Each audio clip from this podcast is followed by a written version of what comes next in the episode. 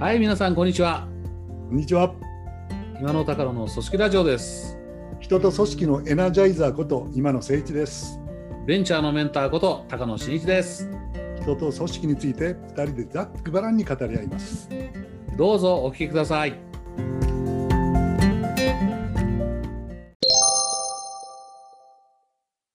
はい、こんにちは。こんにちは。今の高野です。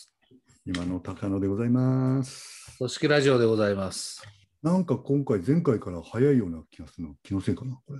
なんかね。つつこの間やったばっかりあのお互いほら仕事があってねあの一応定期的な曜日入れてるけどずれたんですよね。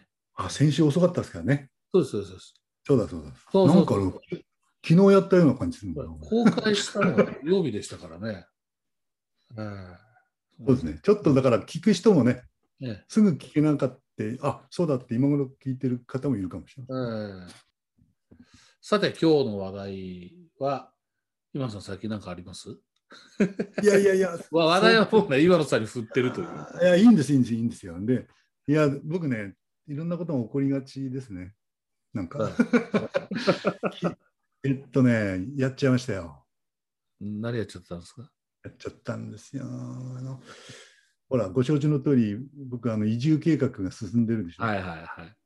これね、すっごいね、いろいろ面倒なことあるんですよね。こうねピャッと引っ越せばいいってもんじゃないんじゃないですか。うんうんうん仕事もどうなるかわかんないですし、その、まあちょっと詳しくラジオで言うのもあれですけども、その娘のこともあってですね、ねすんなりいかないわけですよね。でうん、僕はしかも一人で行くことになったわけですので、ねうん、知らず知らず僕の中にやっぱストレスが溜まってたんじゃないかと思うんですが、うん結論言うとですね、うんうーんと妻と娘にですね、切れましてね、切れた。切れた。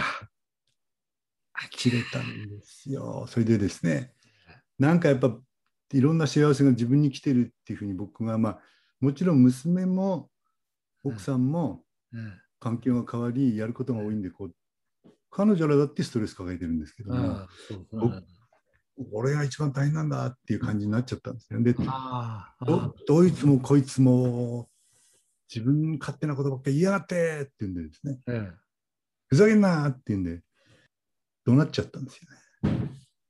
え珍しいですね。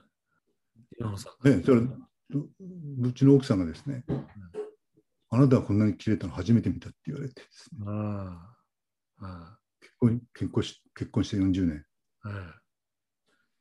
一番切れた瞬間を見てしまったらしいですよ。あで、しかもですね、娘は27歳なんですけども。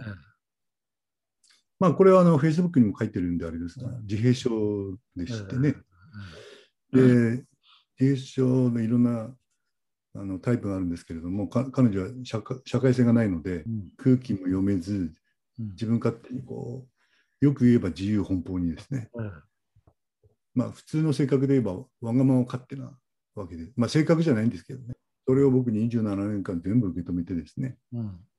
うん、こう、こううまくやってきたつもりだったんですが、うん。27年経って初めてですね、うん。娘に怒鳴りつけたのは。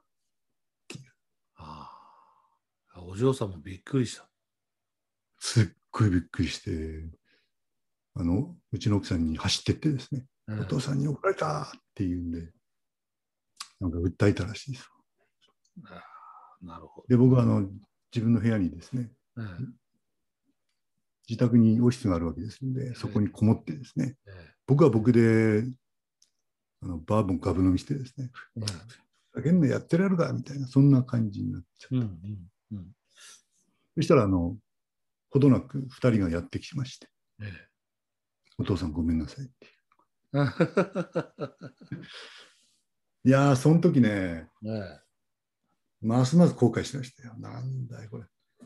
二人に謝らせてどうすんだっていう感じです。ええええなまあこういう出来事がありまして、まあ怒りのコントロールはですね、うんうん、僕は一人得意なと思い込みもあり、うんまあこれ組織ラジオですけども、うん、組織の要であるリーダーですね、がいつも安定しているってこととか、じ機嫌よくいるってことは、何より大事なことだみたいなことを、まあ、教えてるわけじゃないけどこういろんなことで気がついてもらうようなことをやってる私がですねついに切れてしまいましたみたいな。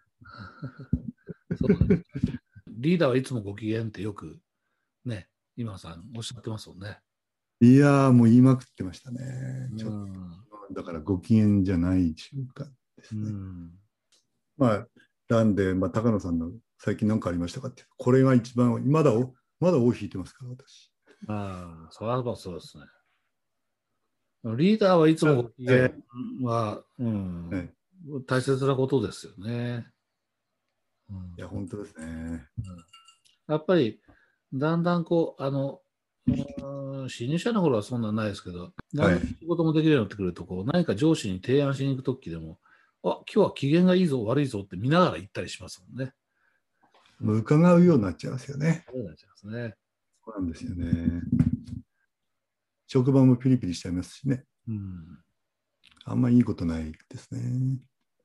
でもまあそのお怒るということが、まあ、そ組織の話ですね組織の中での話で、怒るということが全て悪いわけでもないですよね。必要な時もありますね。ありますよね。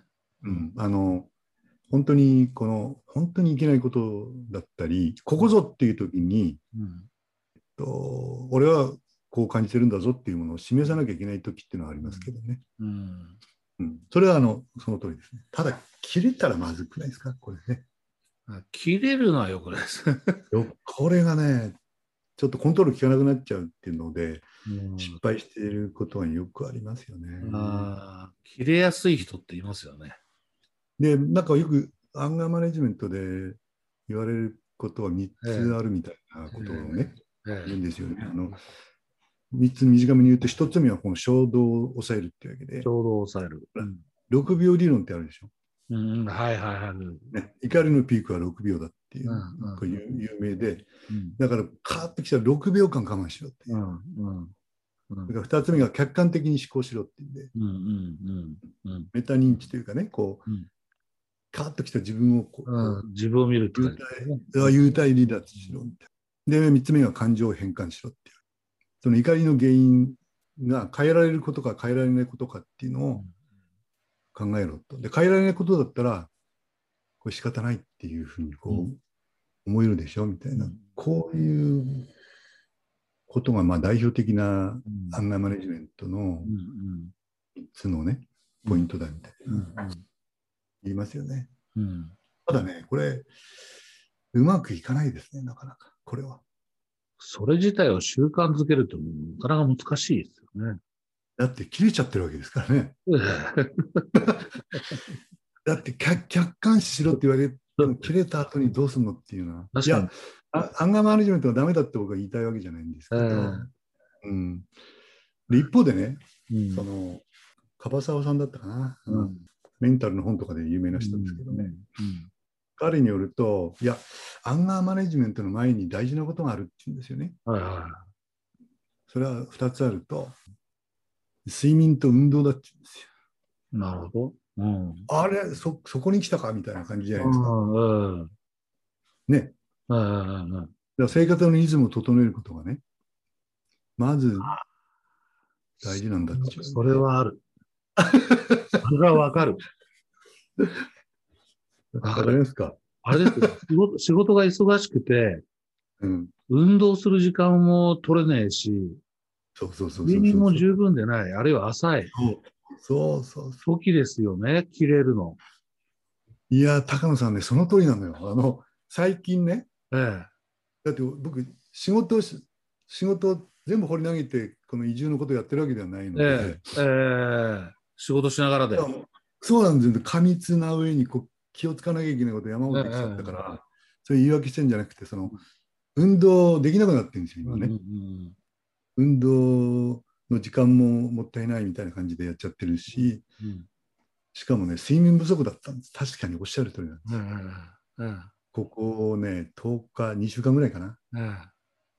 それ自覚してたんですね。うんだから、切れちゃったベースにはもちろん内容もさることながら、うん運動してなかった。それから、うん、睡眠不足。生活のリズム最悪だったんですよね。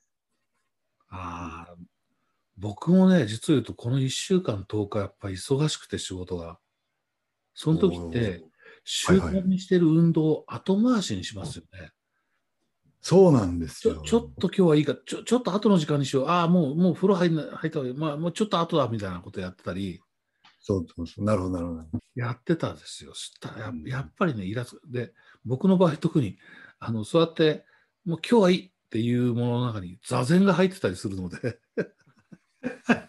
心の安定、バランスを失いますよね。それはちょちょっとね逆ですね。うん。あの、今野さんがおっしゃった、今野さんに起きた、あのびっくりするような、奥さんがびっくりするような切れ方はないけど、ちょっとやっぱイライラしてましたね。だから、ああ、いやいや、わかるわかるわかる。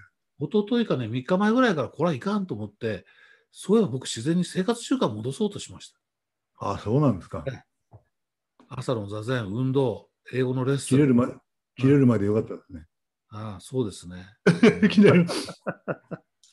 まあ、高野さんの場合は、奥さんとの間で、僕みたいに切れるってことは、あんまり想像はできないですけそんなことど、ね。ないですよ。僕だって奥さんに対して切れるけど、ただ、今野さんと違うのは、僕が切れると、奥さんにコテンパンにやられるっていうことです。なんか、組織ラジオが、えー夫婦の話にな なってる感じになってますけどね。うんで、それ、なんかね、その、この怒りの問題っていうのは、うん。リーダーにとって非常に厄介なものなので、え自分の管理職時代もそうですけども、このこの商売やるようになって、うん一つのやっぱテーマではあるんですよね。えうんうんなんで、まあ、いろいろ研究もしたんですけども、そのアドレナリンってあるじゃないですか。うん。はいはい。ありますよね、この分泌物。脳内で出てくる分泌物。そうそうそうそう。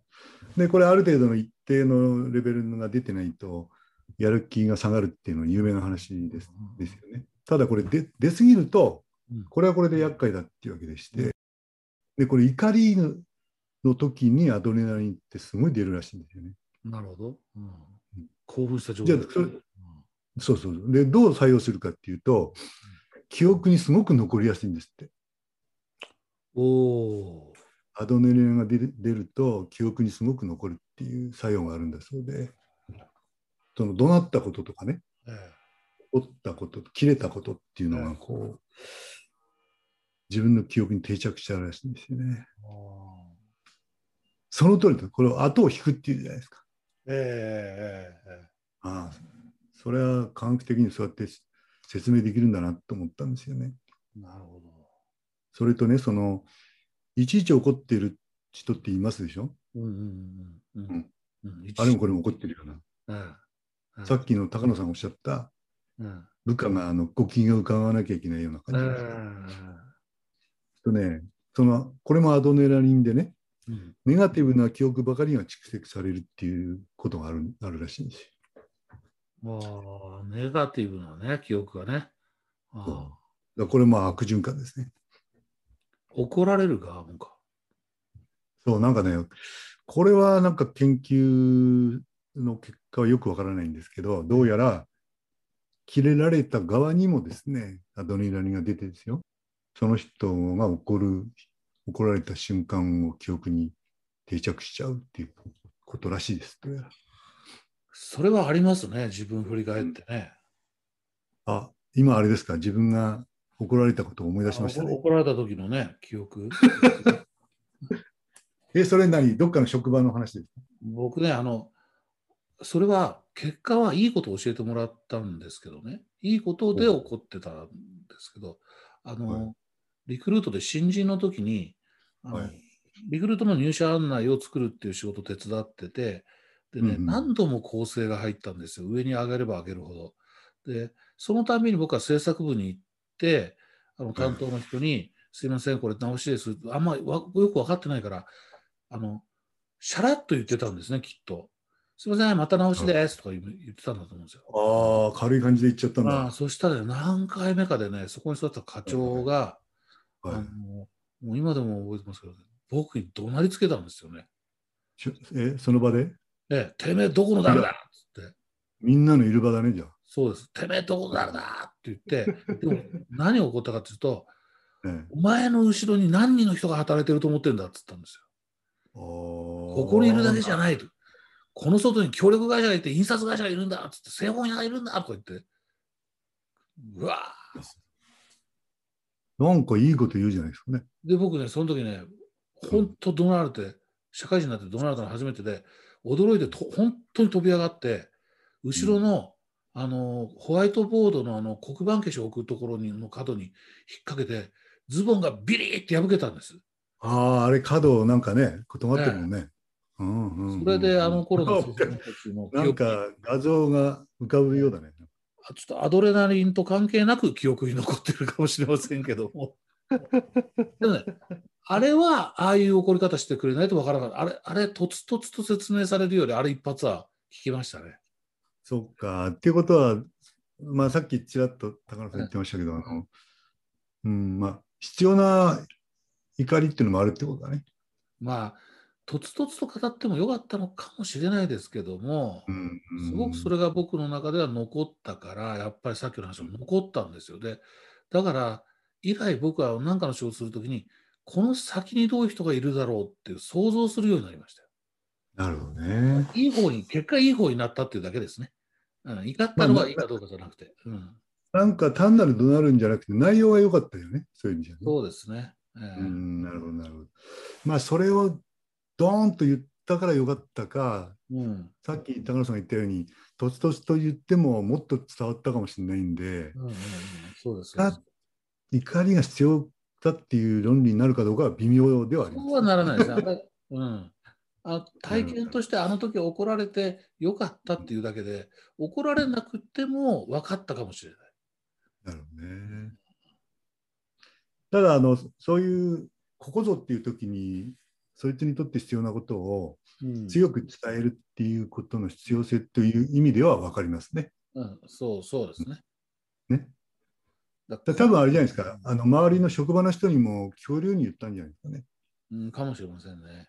ねかもしれません。あのだから僕が毎回シャラチャラ来てたんで、それを、うんそれも見てたと思うんです、周りの人たちが。制作なるほどね。えしかもほら、あの自分を取り巻く関係者のことをいつもおんばかって仕事をしろとえええいうのは聞いてる人はみんな思ったでしょうからね。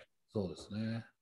でもあれですね、あのちょっと話も、僕の方になっちゃった話戻すと、やっぱりこう、とは言っても何でもかんでも起こってる、ずっとイラついてる状態の上司、リーダーって、やっぱりよろしくはないので、そうですね。言うと、やっぱり睡眠とか運動習慣が実はすごい大事だっていうところ。そう、それはもうすごい教訓ですね。これは、これはある意味コントロールできますね。これ忙しい時に自覚できますもんね。睡眠足りてねえなとか、運動してねえなというのは。となると、こうなってるかもしれないよ、自分はっていう。だからまあ、ちょっとこれは言い過ぎなんですけども、おリーダーはある意味ではアスリートみたいなもんですね。コンディションの管理、そうですね。そうですね。常にいい状態でいるってことは、すごい重要な生き物じゃないでしょうかね。肉体、肉体も精神も、そこはやっぱり管理してないと。体調管理じゃあ、いつ気を抜けばいいんだみたいな。それは一人の時でしょみたいなことでしょうね。ええええまあ、あるいはね、友達と飲みに行く時ぐらいは弾けてもいいでしょうけどね。そうですね。ただ一方、あのさっきの脳内分泌物で言うと、その悪のアドレナリンの反対がうんエンドルフィンっていうんですってね。エンドルフィン。そうそうそうそうそう。その、えっと、何で出るかっていうと、うんこれはまあ、こじつけも一部僕はあの書いてる人の中には感じるんですけども、うん。感謝だって感謝。感謝、うん。うん。感謝するとエンドルフィンが出るんですか、出るんだと。ああ。ああ。で、エンドルフィンも何種類かあるんで、ベータエンドルフィンっていうらしいんですけども、その効果は痛みやストレス和らげたりとかね、うん。あるいは多幸感、あの多い幸せ、多幸感を感じたりする作用があるっていうわけですよね。それとね、なんかあの、笑いでも起こるそうですよ。笑い。笑い、うん脳内麻薬ってやつですね。ああ、そうですそうです。それから、ランナーズハイって有名ですけどね、うんきつめの運動すると出るっていう。うん感謝とか笑いとか、きつめの運動をしたりする。うんと出るっていうことらしいんでね。なるほど。うんだから、あの、いや、これ、ちょっと流れがこう、こうこう来てるんで、んなんていうか、アドリブでさっきの無理やり結びつけますと、うん女房と娘が、奥さんと娘が謝りに来たじゃないですかう。んうんごめんなさいって。うんで、僕はこう、ずーっとこう、怒りが引きますよね。うん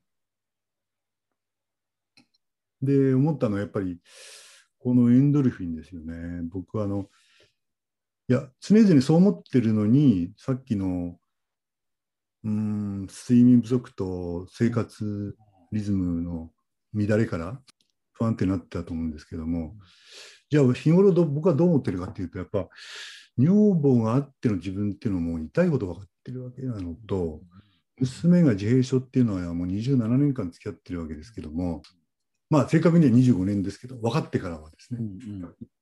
彼女があの普通と違うって、しかもその今、精神年齢的にはうんうん5歳か6歳か、小学校1年生ぐらいなんですよね。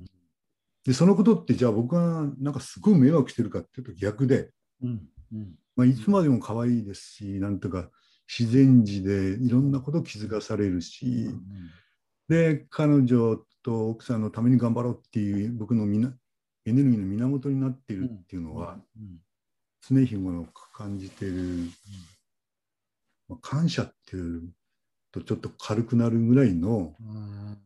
うん、存在意義を感じているわけですようんうんうんね。うん。だから、その、なんていうんですかね、さっきの感情を変換するじゃないけども、うん。彼女の自閉症っていうのは変えられないことですしね、うん。その存在をどう受け止めるかっていう僕次第なわけなので、うんうんだますますあのこの一件を経てですねう、んうん、ちょっと捉え方をもう一回ね、うん自分の中で再確認させてもらったといううんことではありますね。すいません、今野さん、今日はまとめはいりません。どうしたんですか？なんか、え？あのもう今の今の今野さんの最後の言葉でもう今日は十分です。本当ですか？ありがとうございます。家族ラジオになったかもしれないけど、いいです。いいですか、うんそうなんだ。そういえば、このラジオ一番よく聞いてるのは、ええうちの奥さんっていうことを今忘れて喋ってましたね。じゃああの、最後に今野さん、奥さんへの感謝の言葉を述べて終わるってどうですか？どうしてそういう無茶ぶりするんですか？エンドルフィンを出すためですよ。いやーでもね、それはなんかすごい感謝してますね。今回のこの大変化、チェンジ、ううん。ん。僕が北見に行くっていう義理の父親と最後寄り添うじゃないかっていう決断をしているわけですけども、うん、その環境の提案も受け入れてくれてですね、いろんな準備は僕以上に奥さんに負担がかかるんですけども、それも全て受け入れですよ。うん。うん、で、いつも安定してこう見守うんってくれ、うん。寄り添ってくれるっていうことにおいてはですね、まあ、本当頭下がりますしね。うん。うん、で、講演でも言ったんですけども、朝30分、夜30分、うん実家の90歳の父一人暮らしの父親とスカイプで会話している姿があったからこそですね、この決断をしているわけなので、十分彼女の凄さも分かってますし、うん、このチェンジをもたらして、次の僕はあの人間的なステージに行けるような予感もしているので、うんうん。それをもたらしてくれた奥さんには、まあ、もう感謝しかないですね。ははい。そう思ってます。はい。もうそのお気持ちがあれば大丈夫です。僕も応援してます。本当ですか？ありがとうございます。なんか変なラジオ、変なラジオになったね。これ僕も本当ご家族とな長い付き合いなので、はいあ、ほん家族付き合いをしていただきありがとうございます。本当に今日はこれで終わりましょう。もう余韻がいいわ。え、わかりました。はい。ありがとうございます。それでは今週はこれで終わります。また来週お聞きください。よろしくお願いします。ありがとうございました。した失礼します。